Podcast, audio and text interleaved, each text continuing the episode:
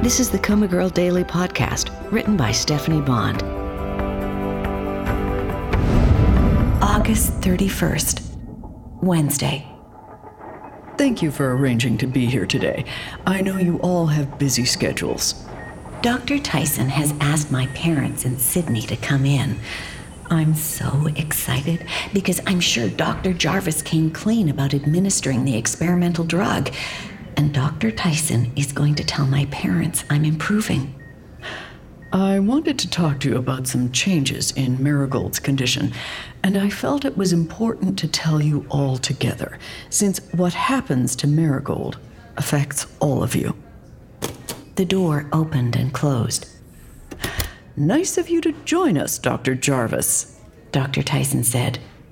You will be interested in this development, too. Sorry for the tardiness, he said, sounding contrite. As I was saying, Marigold's situation has gotten more exposure than the typical patient, so what happens to her affects all of you on many levels. That's exactly why I wanted David Spooner here, Sydney said, sounding defensive. You're free to share updates with non family members as you see fit, but I hope you'll keep Marigold's best interests in mind.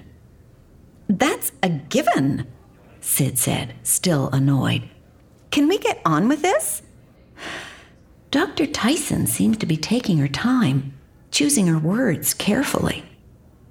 As you know, Marigold has shown very little change since she was placed in the long term care ward two months ago.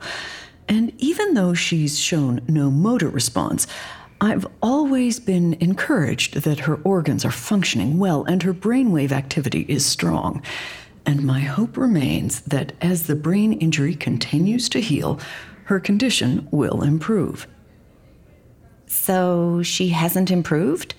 Sydney asked. Not exactly. She's getting worse? My dad asked, sounding distraught. No, Dr. Tyson said. She's not getting worse. But there is a new wrinkle. What is it? My mother demanded. Marigold is pregnant. Okay, I did not see that coming.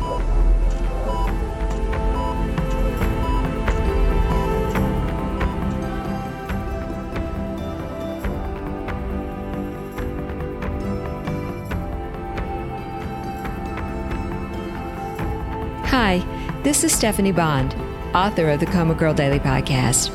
If you know of someone who might enjoy the story, please share a screenshot. It's your support that helps to grow the Coma Girl audience. Thank you so much.